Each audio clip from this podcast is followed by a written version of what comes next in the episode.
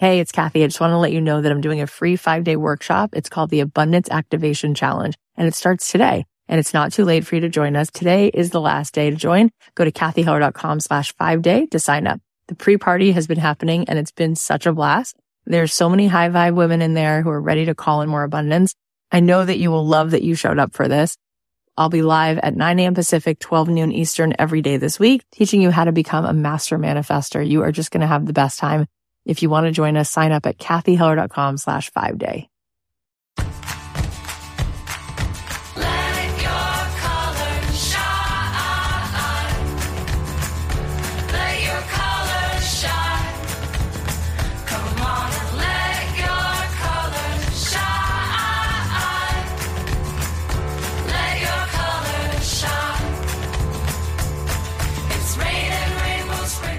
Thanks to Bambee for supporting my show. HR manager salaries average $70,000 a year.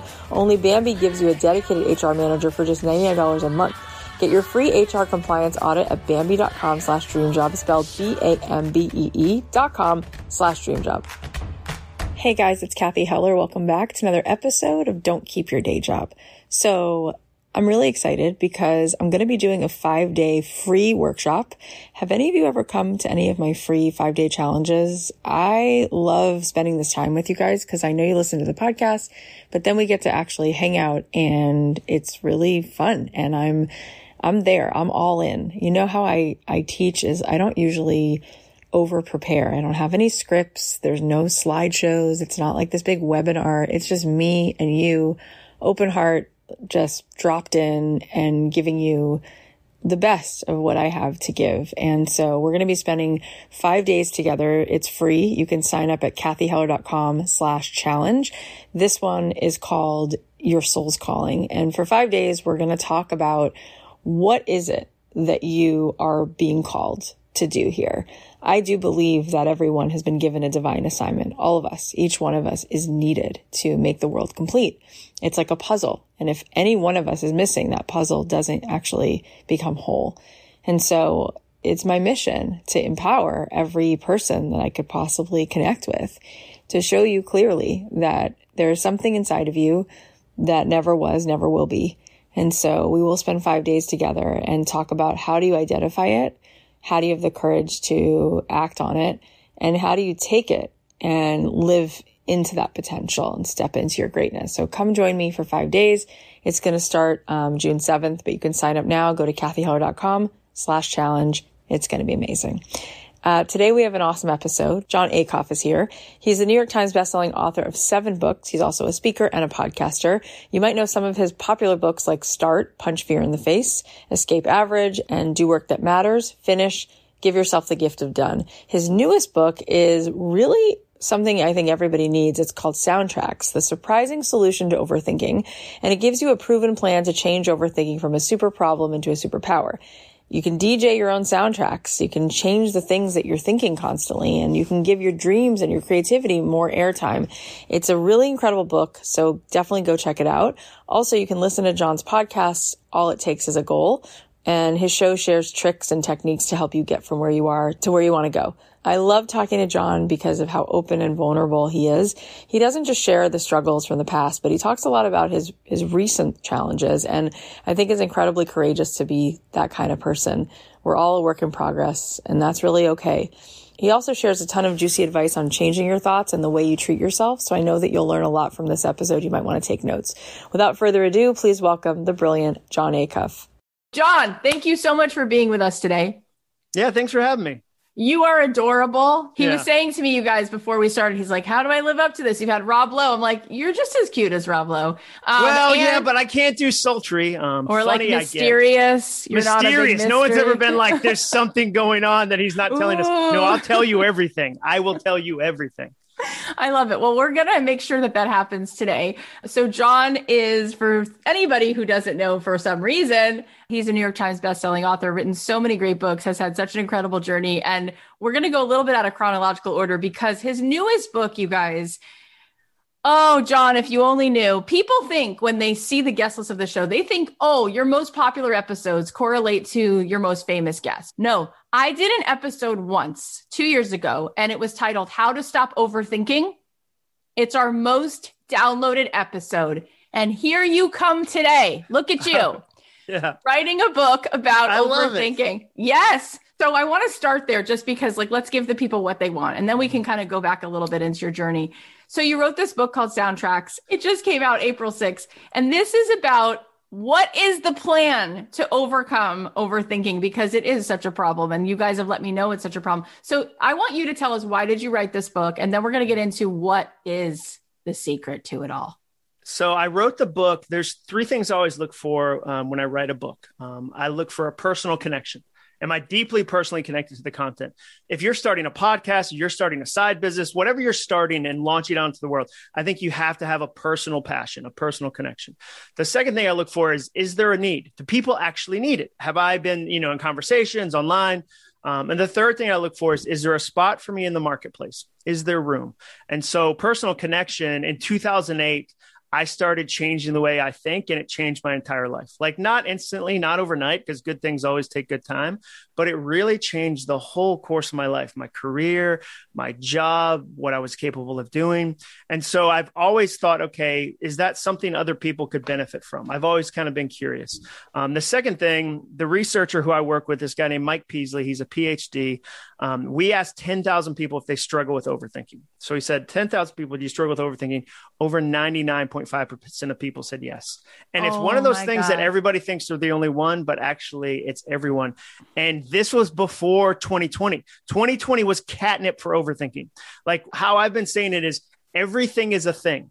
Like the reason you're overthinking right now is everything is a thing. The other day, somebody went to shake my hand, and before they did, I was like, should I refuse? Should I give them the elbow? Should I give them a fist bump? Should I shake it, but then put my hand into a huge vat of hand sanitizer as if to say, I'm just scrubbing off this deadly pandemic you tried to murder me with, sir? Is this a room? like, is everyone in the room shaking hands? What does that say politically? Two years ago, do you know what I thought when somebody tried to shake my hand? I shook their hand. There wasn't a single thought. So everybody's overthinking. And then the marketplace, I went in and there's some great books about overthinking, but a lot of them say, stop it, stop it, stop it. And they come from this place of stop doing it. And my, my opinion is one, that's impossible. And two, why would I ever turn off this amazing machine? I'm really good at thinking. What if I just fed it with thoughts that helped me, not thoughts that hurt me? Like if you can worry, you can wonder. If you can spin, you can soar. If you can doubt, you can dominate. So what if I figured out how to turn my overthinking from a super problem into a superpower? And once I had those kind of the Venn diagram of, in my opinion, of a good idea, I was like, I'm willing to invest multiple years of my life into this topic Oh and God. launch it out into the world because I think it'll help people. I think it's amazing you've already been so, so uber successful, but I can only imagine where this is going to take you because it is, it is so pervasive. This is the number one thing that people tell me gets in their way. So let's go back to 2008. You said something happened that changed the way that you were thinking. And what was that? Well, I was stuck. I had hit a career ceiling um, in my early 30s, which is intimidating because you think like it'll happen in my late 40s. Maybe I'll have a midlife crisis, but I just hit a career ceiling. There was nowhere else to go with this job I had. The set of skills I had didn't seem like there was a way forward. Um, I just remember sitting in um, a parking lot at like 6 a.m. in the dark in Atlanta. Like, and I was listening to Jimmy Eat World, The Middle. Like, that was my fire up song. Like, that would launch me into the building. And it's 100% a song about a high school sophomore girl. But I was like, it doesn't matter. This is a song about me. He's like, talking I'm- to me. He's talking to me. This is Jimmy Eat World. I am in the middle.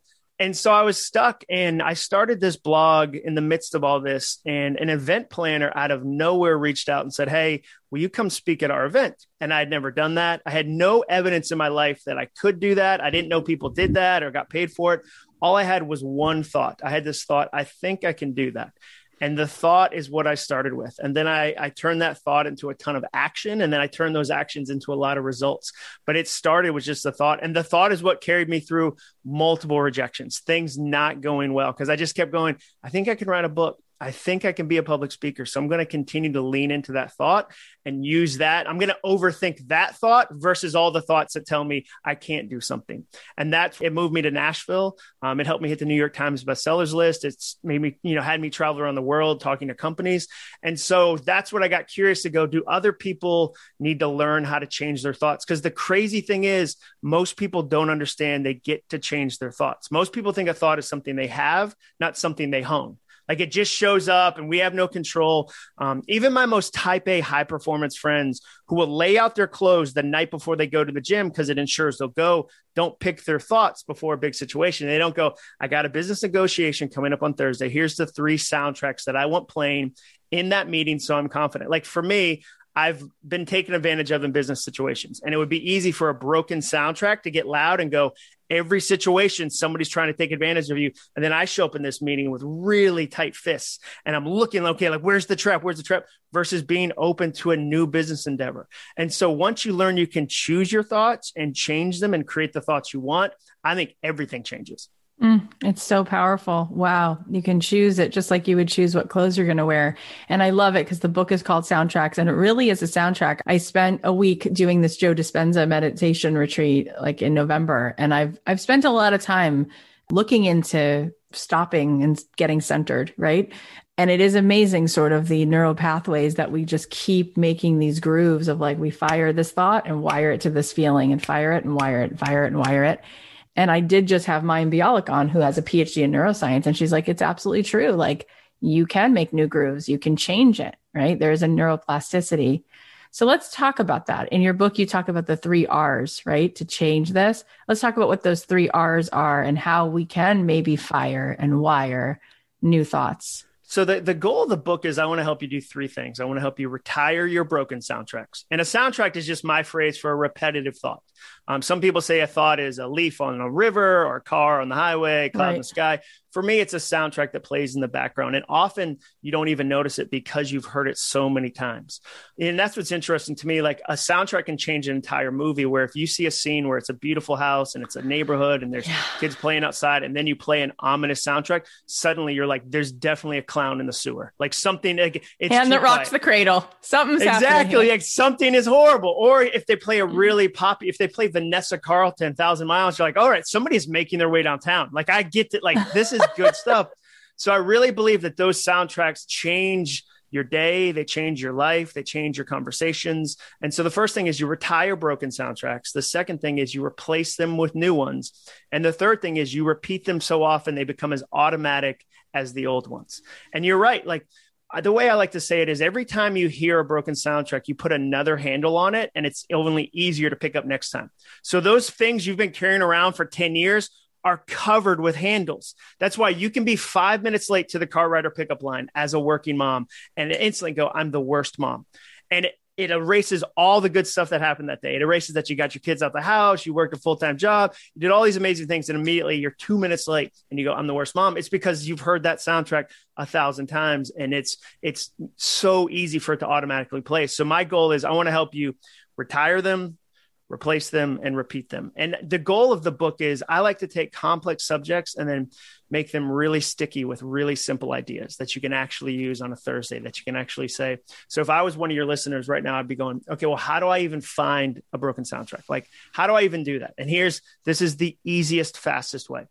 Write down a desire. Write down something you care about. I want to start a podcast. I want to ask somebody on a date. Um, I, you know, I got divorced after 20 years and there's a guy I've always wanted to go out with.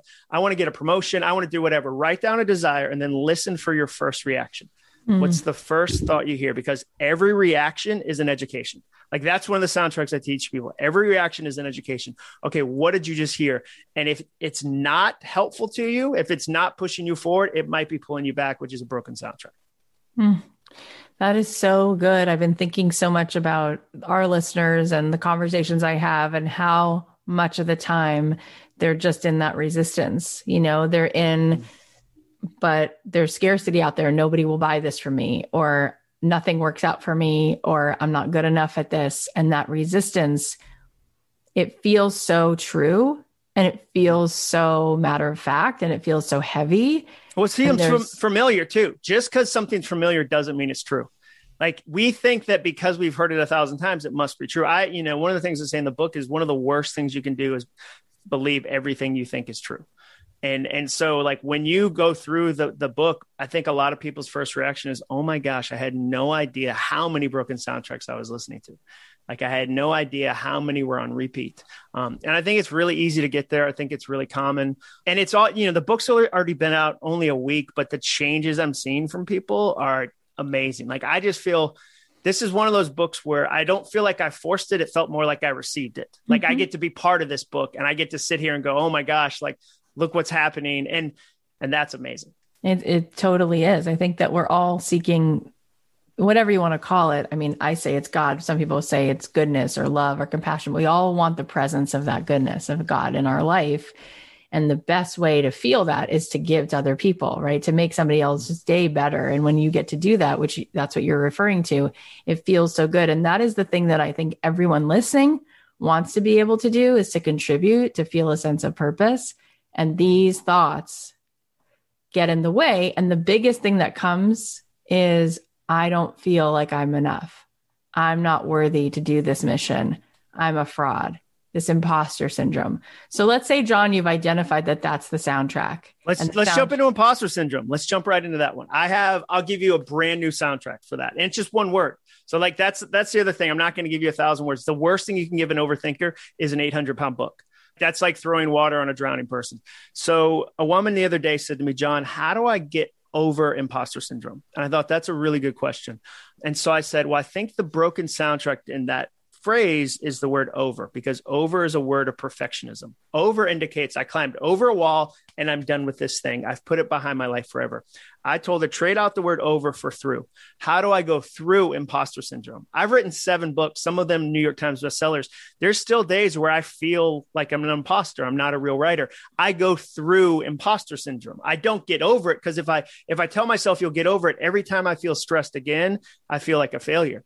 And so what I teach people is I don't always agree when somebody says you can become 100% fearless. And the reason why is I think at every new level, every new change, there's some degree of new fear. So the first time I spoke to 100 people, I had a 100 person size fear, but I worked on that room and I got better and then I got over it. But then, thousand people. Okay, well, that was new. I'm gonna, you know, I had to stretch myself. Thousand person fear, ten thousand people, same thing. So what I like to tell people, a soundtrack that's been helpful to me is fear gets a voice, not a vote it gets a voice. It's going to be there. Like it's part of the conversation. It's there, but it doesn't get a vote. It doesn't get to sit at the table and bang a gavel and go, here's what we're doing. Because I know what it's going to say. It's going to say, we should never do that. We're not qualified for that. So for me, that's how I work on getting through imposter syndrome. I recognize and go, that's right. So I had hoped book two would fix it. I hate to tell you, I wrote a second book, did not fix it. Then I was like, book three will definitely, it's the same like it's so easy to go the next thing, the next thing, the next thing versus just going, well, I'm going through this and I have a couple things I do when I go through this that kind of bring me back to where I want to be. And I'm going to do those versus going, I'm a failure because I still have not gotten over imposter syndrome. Yeah, I love that. So let's say you decide that that feels really good. Everyone just heard you and they they want to do those 3 Rs. They want to retire the first one and replace it, but it doesn't seem to stick the new anthem, the new thought.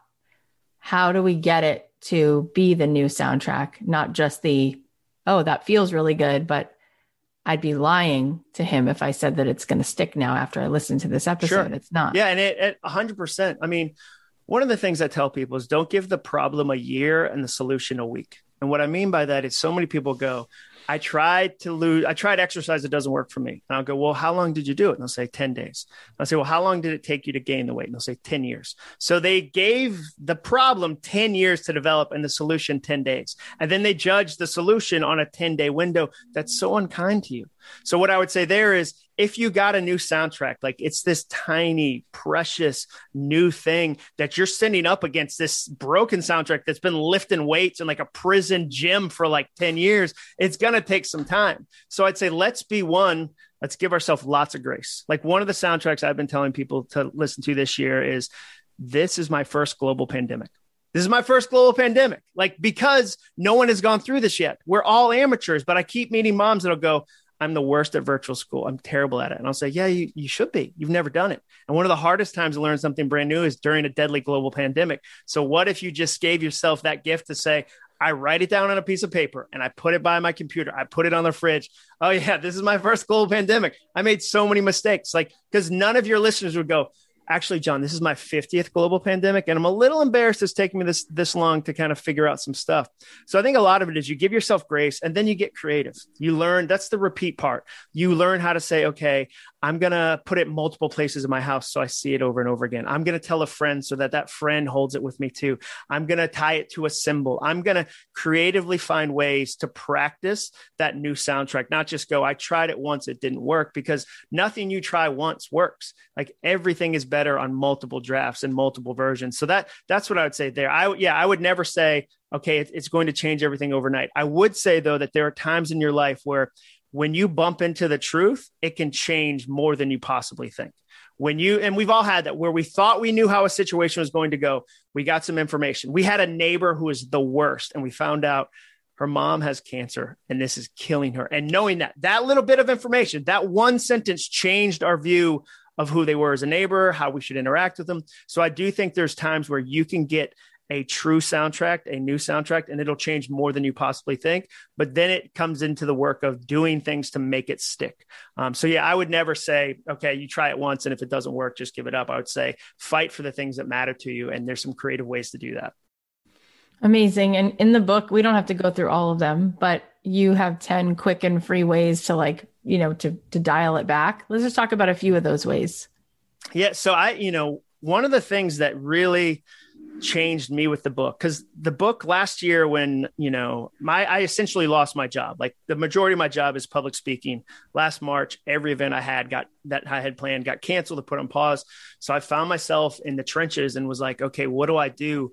But fortunately i spent all this time learning how to choose my thoughts. And so i felt like the world had just got covered with water but i had spent two years learning how to swim. So i couldn't wait for the book to come out because i saw so many people going i feel underwater. And i was like wait a second. So one of the things in the book that I thought was helpful came from a guy named David Thomas. And David Thomas is this brilliant counselor here in Nashville, where I live. And I was talking to him about this concept. And he said, Jon, the problem with negative thinking is people want to find a switch. They think there's a switch they can find. And once they do, they can turn it off and they'll never have that negative sure. thought again. And he said, but the problem is you you jump from switch to switch to switch. So you try the new thing, and for two weeks yoga is really satisfying, but then life gets messy and life gets real, and you go, oh well, yoga didn't work. Let me find another one. He said it's better to think of it as a dial. Life gets loud, your dial gets turned up, and then you get to go, oh, I see that it's at a nine. What are the handful of things that I can use to turn it down? And so I, I like to teach what I call turn down techniques, and they're always they're always personal to the person. What works for me might not work for somebody else, but I know for me, running is one of them. Like I need endorphins, and sometimes I forget that, and if I I go for a week or two without it, my wife will go, I feel like you should maybe go run. And that's her way of being like, you're kind of a huge jerk right now. Um, so that would, and so, yeah, so I encourage people to go, okay, what, what, what are my turn down techniques and how do I have a list of them so that when life gets loud, so when something unexpected happens, I know how to turn it back down. And I know it's going to happen. That's, you know, I'm a, I've got two teenage daughters. Like there's unexpected challenges being a parent and I can't perfectly manicure my life in a way that'll prevent those from happening. What I can do is say, okay, when they do happen and the dial gets up, how do I turn them back down? Yeah, that makes a lot of sense. I'm loving this conversation, but first we're just going to thank our sponsor. When you're running a business, HR issues can be so awful. It's a headache to deal with wrongful termination suits, minimum wage requirements, labor regulations, and HR manager salaries aren't cheap. In fact, they're an average of $70,000 a year. Bambee, spelled B-A-M-B-E-E, was created specifically for small business. You can get a dedicated HR manager, craft HR policy, and maintain your compliance all for just $99 a month. Plus, your dedicated HR manager is available by phone, email, or real-time chat. They can help with onboarding, terminations. They also customize your policies to fit your business and help you manage your employees day to day, all for just $99 a month. With Bambee, you're basically turning HR from your biggest liability into your biggest strength. It's month to month. There's no hidden fees and you can cancel at any time. I didn't start a business to spend time on HR compliance, and I know that that's not your goal either. Let Bambee help and get your free HR audit today. Go to Bambee.com slash dreamjob right now to schedule your free HR audit. That's Bambee.com slash dreamjob, spelled BAM to the B-E-E dot com slash dreamjob. I think one of the things that's interesting, one of the questions that's hardest for people to answer where a lot of overthinking comes in is what do I want? Oh, it's a terrifying question that is one of the scariest questions you can ask people. You think it's going to be this free like brainstorm session? No, it's terrifying because a lot of times they don't even know they have the permission to ask that. And they'll tell you something they think they should want.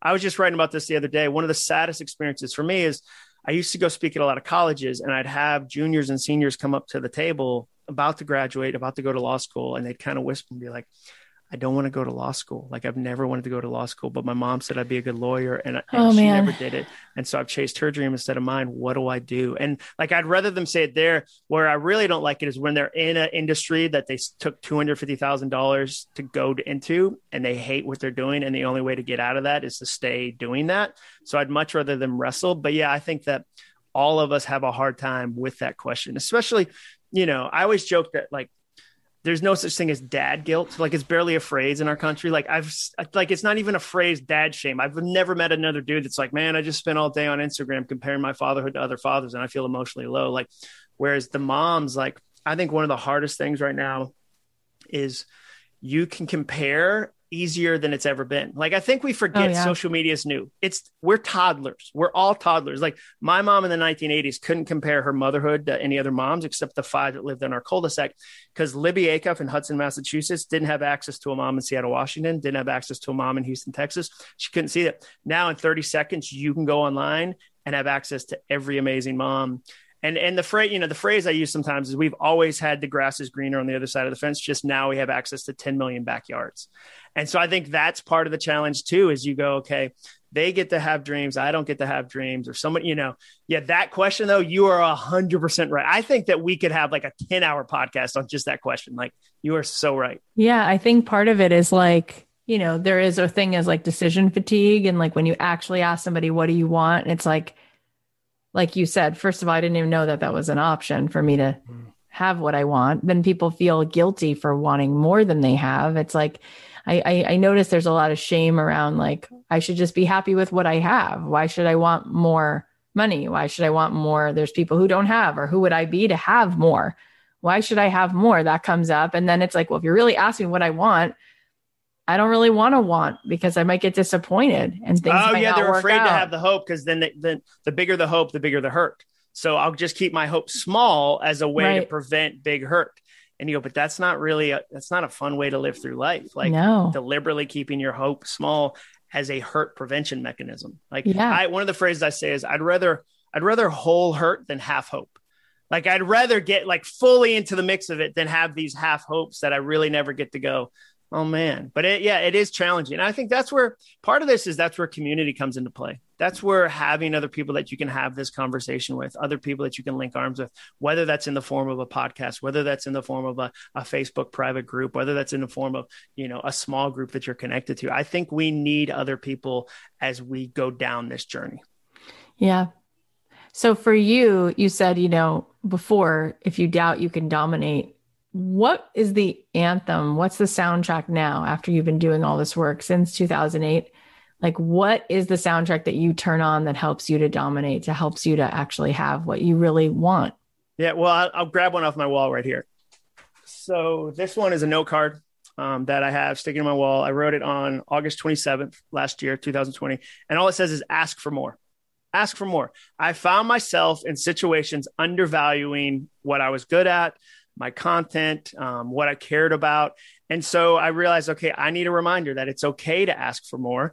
It's great to ask for more. More than often, they have more and are like, oh, yeah, sure, here's some more. And so another one, here's a, this is like the same. Let's just take it from a business standpoint. I'll just grab stuff off the wall. This one uh, says people are trying to give you money. Like people are trying to give you money because, again, I was going into business situations with old hurt, with old broken soundtracks that had me looking for the booby trap of the deal versus what could this be? Like, what could this be? Um, another one that I've been that's been important to me is curiosity beats criticism. Curiosity beats criticism. Um, and that one came from I was in a situation with a friend of mine named Jeremy Cowart. Um, he's a photographer, super successful. And one night we were on an airplane, we were flying to Portland to do an event together. And he said, I got this dream I've been working on. Uh, and I was like, what is it? And he's like, oh, it's called the Purpose Hotel. I want to build my own hotel where every part of it is tied to purpose. And he laid it out and it was gorgeous. And my face said, eh, you're just a photographer. And my voice said, my words said, are you sure? And I criticized it. And years later, he would say, that really hurt my feelings. And I don't want to live like that. I don't, because everybody does that thing. They share the thing and then they wait. They wait to see your reaction. And I put that story in the book because somebody who didn't react that way is Horst Schulze, the co-founder of the Ritz Carlton. Like Jeremy's doing the hotel. So I don't want to, you know, I can't control the future. So I might as well, I can pick a positive prediction or a negative one. I'm going to pick curiosity. So instead of saying, you know, that won't work here, I wonder how that could work here. So little things like that. And so I think a lot of times what I would say to anybody, because I think it could be intimidating, like let's take the what do you want off the table just for a second, because that can be intimidating. I would just encourage you to start collecting soundtracks, start listening, um, whether that's on a podcast or a conversation with a friend or a song lyric. I know one of mine, um, Patsy Clairmont, amazing author. She's probably written 40 books. She's in her early 70s. We went to lunch and I was talking to her and she said, Jon, when I wrote my first book, the editor sent back all these edits with red ink. It was covered with red ink. And that felt like the book was dying. So I asked next time, use a different color. And she said, next time she sent back the edits with green ink. And this time, instead of dying, it felt like I was growing. And so I took from that, what if feedback wasn't an attack, but was an invitation to growth?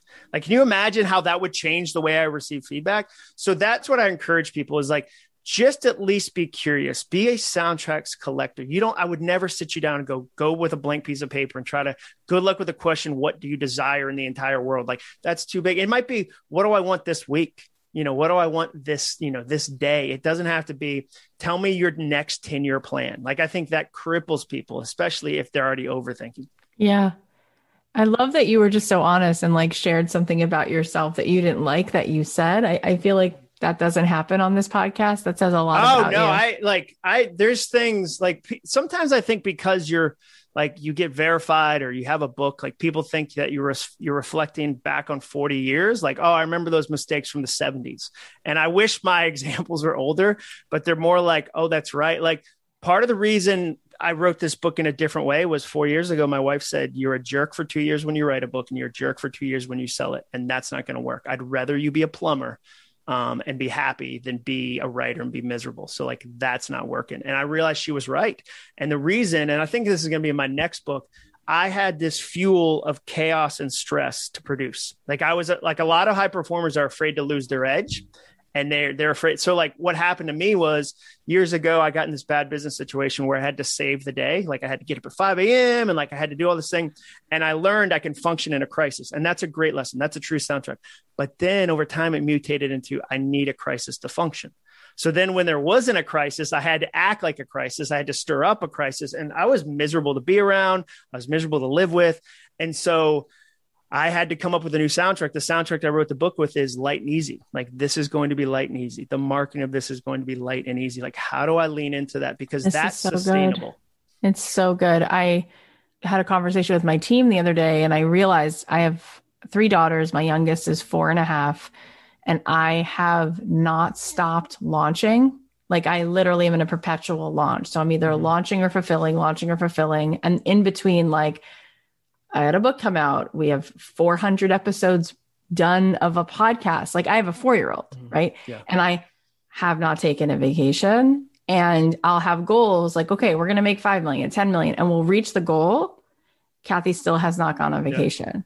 Yeah. yeah. And I realized this is a trauma response. Like, this is fascinating. What comes up for me to think about, like moving along and like taking time and making space. And it's like, mm-hmm. think of like how productive certain people can be when you're under stress, like how much more you could offer if you felt the feelings you're clearly trying to run from or enjoyed the success you already created. Oh yeah, no, I like celebrating. Like I guarantee your celebrations at those milestones were micro, if at all. Like no, nothing. Like, They're anticlimactic. I'm on to the next one. I'm They're on totally like yeah, I wrote about that in the book where I realized one day I was the worst boss. Like, cause I was about to go grind on something else after having like I 48 times my business one year. Like it grew by four, a factor of 48 times. And I was like, could have been 50. I mean, it's fine. It's fine. And like, I was all right. It's all right. We can still go to the Olive Garden. I'll, I'll give it yeah, that. Exactly. But, uh, like, oh, oh, yeah. yeah. I mean, the breadsticks are bottomless, thankfully. But like, I don't, this whole thing could fall apart at any moment. And yeah, I've had a bunch of people in my life that have helped me go, okay, but but what is you know what does that mean why are you doing that i mean i had the other day my project manager said um, I saw her at church and she was like, Hey, the other day in that meeting, the soundtrack I wrote down was, I wish Jon would show up before his impatience. And she was like, You wrecked that meeting because you were stressed and you took it out on the team and it ruined us for like six more meetings. And I was like. And it wasn't fun to hear, but she was right. And so I ended up apologizing to the team. Like, but I brought a lot of stress about something completely different into that. And they were having like a light five minute casual conversation at the beginning. I was like, all right, let's go. That's great. I'm glad you had a weekend. This isn't about the weekend. Where are we on these numbers? And I was such a jerk. And so, like, again, like having people that can tell you that but also like being in touch with your feelings. Like one of my favorite things over the last two years, there's a guy named Ben that I go on walks with. He lives in my neighborhood. We go on walks once a week. And like two years ago, he said, Oh, I feel sad about this thing. And I was like, Oh, so we get to use the word sad? Interesting. That's good to know. And so then, like three months ago, we're in the woods on a walk. And he's like, What's going on? I say, You know what? I saw an opportunity that I missed, um, and it made me feel sad and uh, it made me feel afraid. It was the last opportunity of all the opportunities that I'll have. It made me feel dumb because I think everybody else would have been able to execute it. it made me feel jealous because I saw the person that got it. And then, so we kind of talked, and he goes, "Well, let me ask you a question. If you got that opportunity, what would you have more of that you don't have now?" And I was like, "Well, that's a really good question." And then he said, "If you got that opportunity, would you have gone deeper into your ego or deeper into your heart?" And I didn't need a second to answer that one. And I said, I would have gone deeper in my into my ego. And he said, Well, then that makes me sad because I don't think you would have valued our walks and I would have missed this relationship. And here's the thing I don't get to receive that gift. Like Ben gave me a gift unless I first say, I have this feeling. This is a thing this week. Here's something I'm processing. Like if I go, everything's cool, just out here crushing it, just trying to, you know, like, and so when you can kind of get in touch with, you know, the thoughts you're having, what they're telling you, other people get to speak truth into them and go, wait a second, no, that's not the truth at all. Here's here's the truth. It's so beautiful, Jon. And th- honestly, this is turning into just one of the my most favorite conversations. I'm so impressed. Like you could be this vulnerable and like dropped in in general, and also because you're a guy. Guys are not encouraged to have those conversations no, to say no. those words. Yeah, but we're missing out on so many like gifts. That's why I think guys are grumpy. We're not getting all these gifts. I mean, like I fought fear forever, like just fought it, fought it, fought it, fought it. And then finally one day, and maybe I'll write about this at some point, I was like, I'm going to invite fear in for a cup of coffee. Like, let me just see what's going on.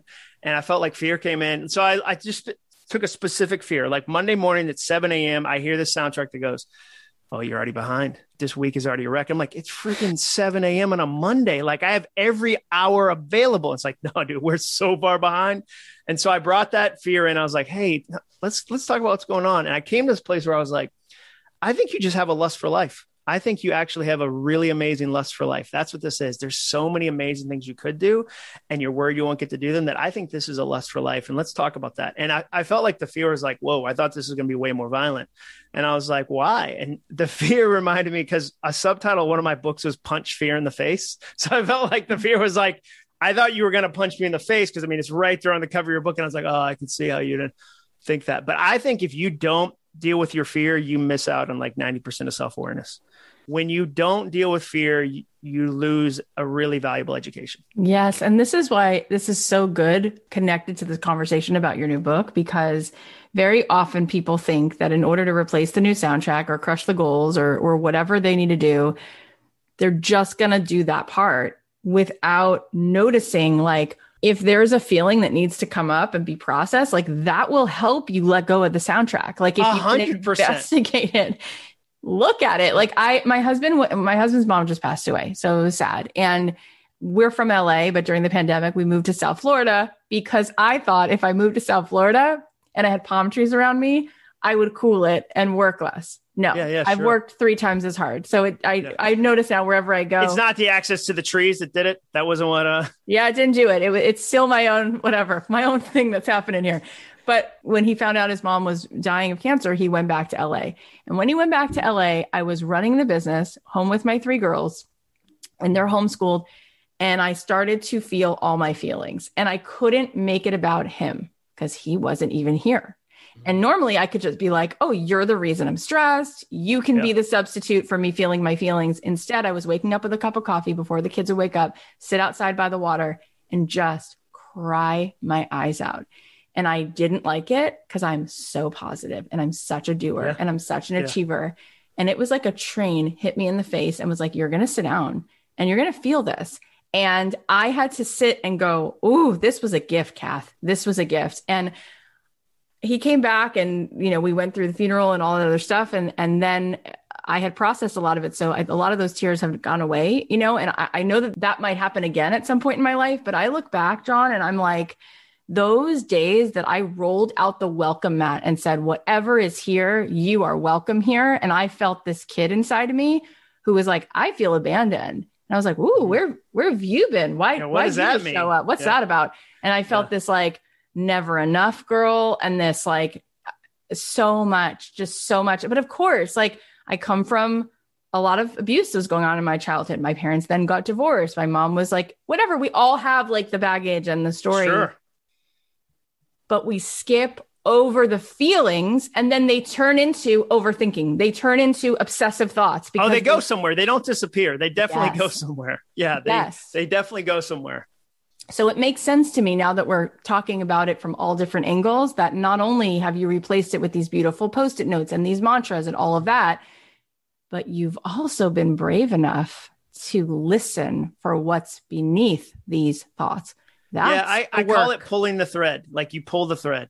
Like, okay, what's the thing Yeah. behind the thing behind the thing? So if you tell me, you know, an example I put in the book is if you're like, oh, that person's the worst, I'd go, well, let's we can't really do much with that. Let's The pull the thread.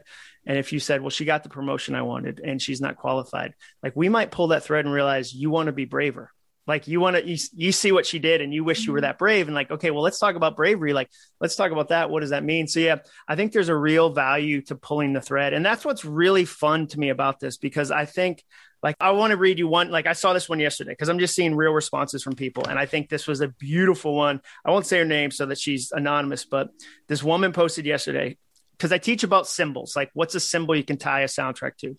And she said, um, as I sit at my desk, I look at my son's football helmet from when he played at Texas A&M. I see it as a symbol of a new soundtrack.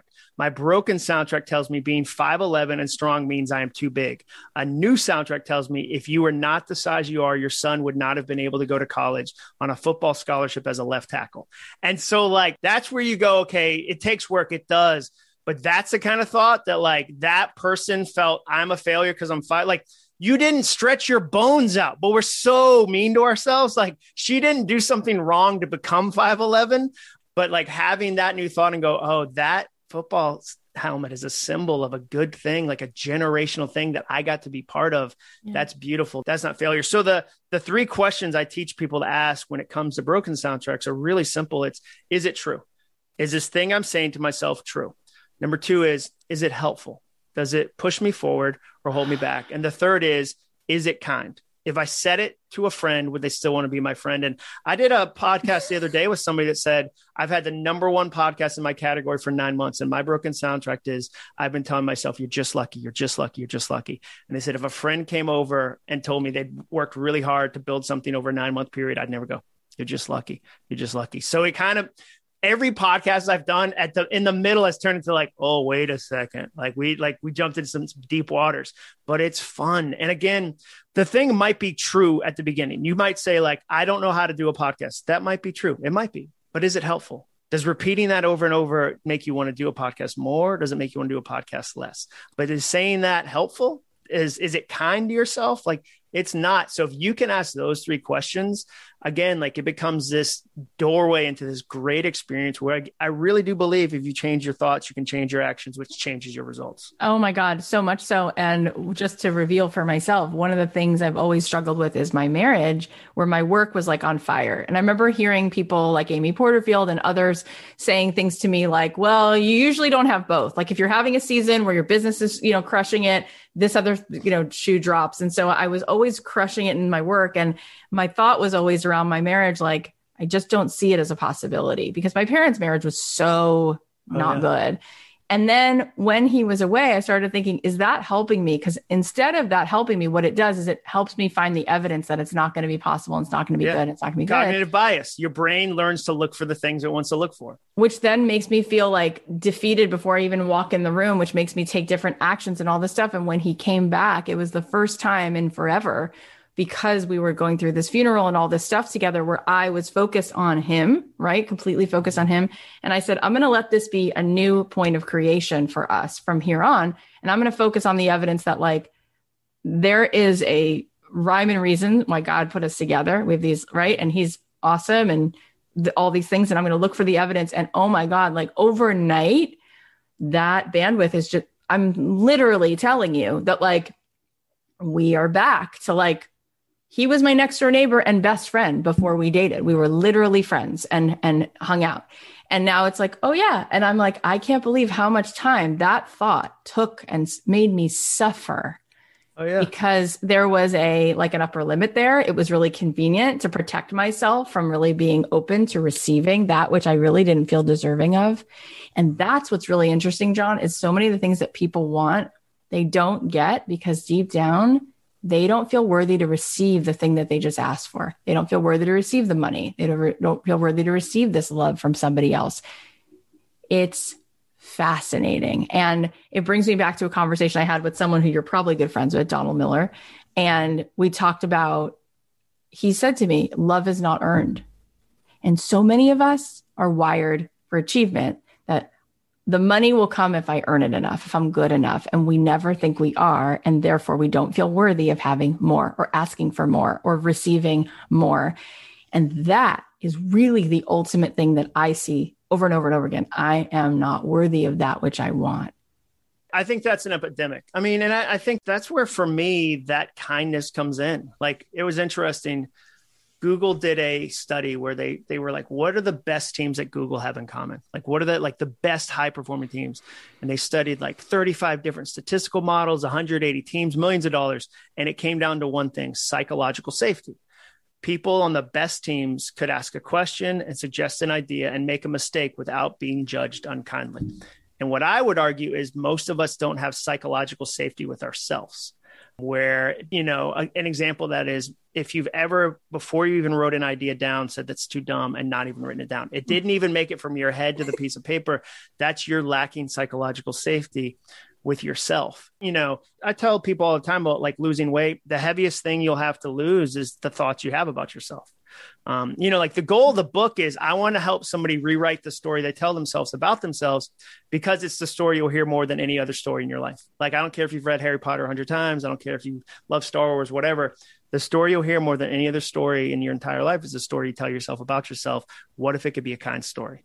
Like we did this thing where we studied affirmations because I'm I'm a skeptical person. Like I'm super like sarcastic, skeptical. I'm not, you know, I can be super negative. I asked a friend the other day, like, what music do you listen to when you want to feel sad? And he's like, Why would I ever do that? And I was like, Oh yeah, me either. I don't have a, you know, the live version around here by Counting Crows from the Sydney Opera House on. No, no, that's dumb. That's weird anyway. And so I'm a kind of negative, melancholy person. Um, but I kept bumping into all these people I respected to talk about affirmations and like all these successful people. If you get them off the podcast, like back, you know, stage, they go, Yeah, I got a pep talk, or Yeah, I got some declarations. Yeah, I got a mantra. I was like, Oh, I'm going to have to study this. So I studied it. I tried it with Zig Ziglar's affirmations because he's kind of the godfather. Um, and then I interviewed Tom Ziglar, his son, and tried to really find the holes. And then we tested it. So we, I wrote my own 10 because I'm a writer. And like one of them was, I'm the CEO of me and I'm the best boss. Like I'm the CEO of me and I'm the best boss. Or the only one who's standing in my way is me. And I quit doing that yesterday. Mm. Like I'm the only one. And I quit that. Yes. Like that's over. And so like we practiced it and then we the researcher and i we went through and had you know 1400 people give us feedback who tried it and they decreased their self-doubt they increased their productivity they decreased their overthinking and so i just kind of came to a place where like okay I'm going to try this. I'm curious. I'm going to try this. I'm going to be open to it. And it's, yeah, it's been really fun to see all these people because there's 35 different stories of other people. if I write a, like, where my books have become fun for me is I have people that will test the ideas first before they hit a book. Because if I write a book without that, it ends up being almost like this memoir where you're like, I hope I can relate to this book if my name is Jon Acuff because he's all the stories. But if I go, Colleen Barry was a receptionist in Boston and she went from being receptionist to CEO. And I put that story in the first chapter and I'm like, look at cut, like, look at that. Then so many other people can go, Oh, I see myself in that story. I see my story. And so that again, like I feel so excited about the book because I think it's going to be an idea I stay on for a long time. It's my seventh book, but like this one, I just the response has been like something I haven't seen before. And I don't even mean that from a sales perspective. I just mean that from a like people are going, wait a second, I get Impact. This. Like we had a dude yeah. the other day, we did a thing where he said, we created a graphic, old soundtrack versus new soundtrack. And a guy said, my old soundtrack was, I can't be a good dad because I didn't have a good dad. and then he wrote a new soundtrack. And like that guy's kids will be different. Like that's generational. 100%. Like, come on, like that. I mean, as an author, you're like, what? And I got to see like to be a tiny part of that. That's fun. One quick thing, there, this was so good. I didn't want to go into all the other books because this one deserved the time. But in the past, you've written a lot about getting things done. And one of the soundtracks that people play is this like, it has to be perfect. And if it's not, I'm not doing it. And so, so many people in our audience, like they want to start their podcast or start their bakery and they just don't because it's so scary to think of making something mediocre.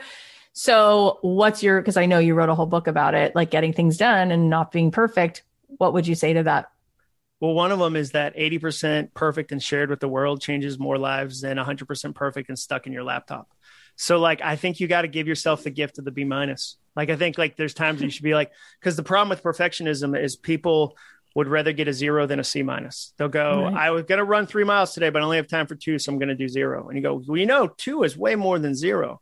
And so for me, like, I'm actually doing a challenge about perfectionism this online challenge because I'm kind of going through and going, okay, what's a big soundtrack? Wow, perfectionism is like, okay, how do I help people with that? Like, what does that look like?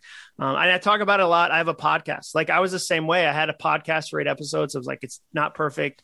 I don't like it, and so I quit. And then I started a new one, or I was like, no, it's gonna be, it's gonna be messy. Like one of mine is that I tell people is momentum is messy.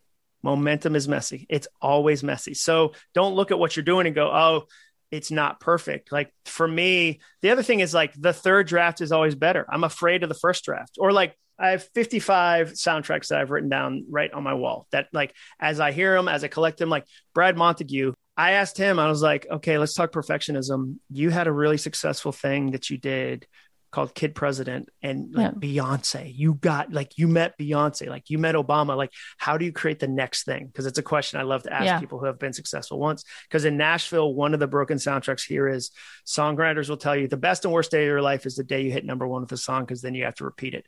And that's a really toxic broken soundtrack. Yeah. And I asked Brad that. And I was like, how do you create the next thing? And he said, for me, it's the question is, am I creating from love or for love?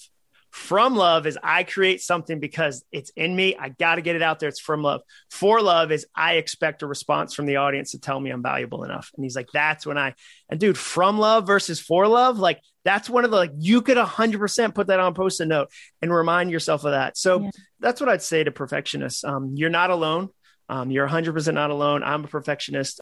Anytime I get something launched into the world, it's because I've wrestled down perfectionism for that day. Yeah. So it's something I deal with every day of my life. And it's something that I'm learning. I've learned a bunch of techniques, a bunch of little tools. Another one I'd say is like, if you want a practical thing, time box yourself. So don't give yourself an hour and a half to work on it. Give yourself 30 minutes. Like if you have to review something, give yourself 15 minutes. Like because perfectionism get will get really really loud. And then the, I'll give writers one because I love writers. I don't believe in writer's block. I believe in idea bankruptcy. And what I mean by that is never go to the blank piece of paper by yourself. Always show up with ideas. So collect ideas, mm. bring ideas there. Perfectionism gets loud. Like you bring out a blank piece of paper, that is perfectionism's jam. Like perfectionism would be like that first sentence better be amazing. Oh, it yeah. better be the best sentence. Like whatever you're writing, whatever you're creating. So I always say like be full of ideas and bring a lot of ideas. Show up with friends to a blank piece of paper. I love it. Where can we find the five day challenge and where can we find the podcast? Yeah, so um, acuff.me is my website. So I'll, I'll be putting that all over um, the challenge. And the podcast is called All It Takes is a Goal. I love goals. I'm a goal nerd. Um, obviously, I talked about goals a lot today. I just think finishing a goal feels amazing. I want people to have that feeling. And uh, like that's why restaurants frame their first dollar bill. It's not the amount of money. It's like they actually did it. The thing they did is out in the world. So that's what the podcast about. And then on I'm just jon Acuff on Instagram, jon Acuff on Twitter, J O N no no H. But yeah, I think it's acuff.me and maybe slash newsletter is the best way. Um, but yeah, we're doing it in June, and we did it. We did an overcoming overthinking one, and nearly ten thousand people signed up for it. And it was free, and it was five days, and it was so fun. And the so good. Like, like one of the things that came up this will be the last soundtrack. I, I know i'm like fire hosing. Uh, i'm just trying to out rob lowe. Rob lowe i don't know how many words he used but i feel like it was probably a pretty good amount. So this woman in the challenge said hey i believe this new soundtrack in my head but not in my heart. What do i do? And that's a really common problem. I mean i know this thing logically. I know it but i don't i don't feel it. I'm not living out of it. And the soundtrack that i gave her was remember the head runs the heart walks like the head will often get there first and the heart takes a little more time. And again that's about giving yourself space. It's it's a 10 week you're sitting at the water. You didn't go so i gave my heart that one day. I was like get it together heart. I need an roi like where's this going? You're like no it's going to be longer than that. So that's what i like about doing challenges is it's real people from around the world that go i'm willing to go for that. Yeah, oh, so it. good. We'll put a link to all of that in the show notes and, and everything. Thank awesome. you for thank you for such a enriching, like just deep, vulnerable conversation. Thanks for being so real, for sharing yourself with us. I know that people are already loving this book. I've seen it posted everywhere, and I'm so excited for for this to start to be a movement where people are playing a new soundtrack. So thanks for helping make that happen. Yeah, I'm excited that we get to be friends. That's been a fun a fun thing for me to connect You're with people that are doing similar work. I think that's been a blast. I'd love to have you on my podcast. oh, to, Jon, I'd love to be on. It's a done deal. It's so perfect, nice of you to perfect. ask. Thank you for being here. Jon, this was great. I knew it you did be. it. How great is Jon, huh? By the way, if you want to see the conversation on video, you can go to the Cathy Heller YouTube channel because all of the episodes that we do, we actually record on Zoom and we post the videos so you you can watch them whenever you want. All right, here are the takeaways. Number one, if you can worry, you can wonder. If you can spin, you can soar. If you can doubt, you can dominate. Number two, you get to change your thoughts. They're not just something you have, they're something you hone. Number three, write down something you desire, then listen to your first reaction. Every reaction is an education. Number four, fear gets a voice, but not a vote. Number five, it's better to whole hurt than half hope. Number six, the story you'll hear more than any other story in your life is the story you tell yourself about yourself. What if it could be a kind story? Number seven, 80% and shared changes more lives than 100% perfect and stuck on a laptop. Give yourself the gift of a B minus. And number eight, momentum is always messy. All right. Now we're going to celebrate some of our made to do this alumni. Shore said, I am $208 away from matching what I made last year in jewelry sales. Gosh, that's incredible. And we're not even halfway through the year. I'm so excited that your business is breaking through new ceilings and really thriving. So please keep us posted on how this continues to grow. Everyone can go check out her beautiful jewelry on Chevalier Jewelry. That's C H E V A L I E R jewelry. All right. The next win is from Sherry. She said, I started my first piano for singers group class on Zoom on Saturday. I have three wonderful students in this flagship course. Thanks to Made to Do This for giving me the tools and the mind shift to get this done. It's only going to get bigger and better from here. Congrats, Sherry. That's so awesome. I'm so excited for you. And you're right. It's only going to get bigger and better because you're building the confidence and letting yourself step into the flow of where you're meant to be and it's awesome. You guys can go give Sherry some love. Her Instagram is at piano for singers. All right, now I'm going to announce today's giveaway winner. So we've been doing these giveaways every Monday and Thursday. If you want a chance to win a cute hoodie or a mug, just leave a review for the podcast on Apple Podcasts, or you could just talk about the podcast on your Instagram and tag me at Cathy.Heller. So today's winner is Angela at Let It Be Photo, and here's what she said. Every episode is filled with so much energy. What Cathy gives out to the world, we all need. Thankful to have found this podcast, which led me to made to do this. Life changing. Thank you. Thank you. Oh my gosh, Angela, that's so nice. Thank you for taking the time to write such a sweet thing. Thank you guys all for listening. Seriously, I know that you have a billion things going on. It really means so much that you're here. And I'd love to see you in the five day free challenge. It's called Your Soul's Calling. You can go ahead and sign up at cathyheller.com slash challenge. And if you don't want to miss the awesome episodes we have coming up, then definitely subscribe to the show on Apple Podcasts or follow on Spotify or wherever you listen. And if you want to be entered into a giveaway, then leave a review for the show. Lastly, did this episode resonate with you? Can you think of one person who's struggling with the soundtracks in their head that might benefit from hearing this? If so, then share it email them the link or text it to them or post about the show on your Instagram and tag me at Cathy.Heller so I can repost as many as I can. And also tag Jon. He's at Jon Acuff. Jon is J-O-N and let him know. Let him know that these words really impacted you. I'd love for him to know that our listeners really were resonating with what he was saying. I'll leave you with a song of mine and I'll talk to you tomorrow.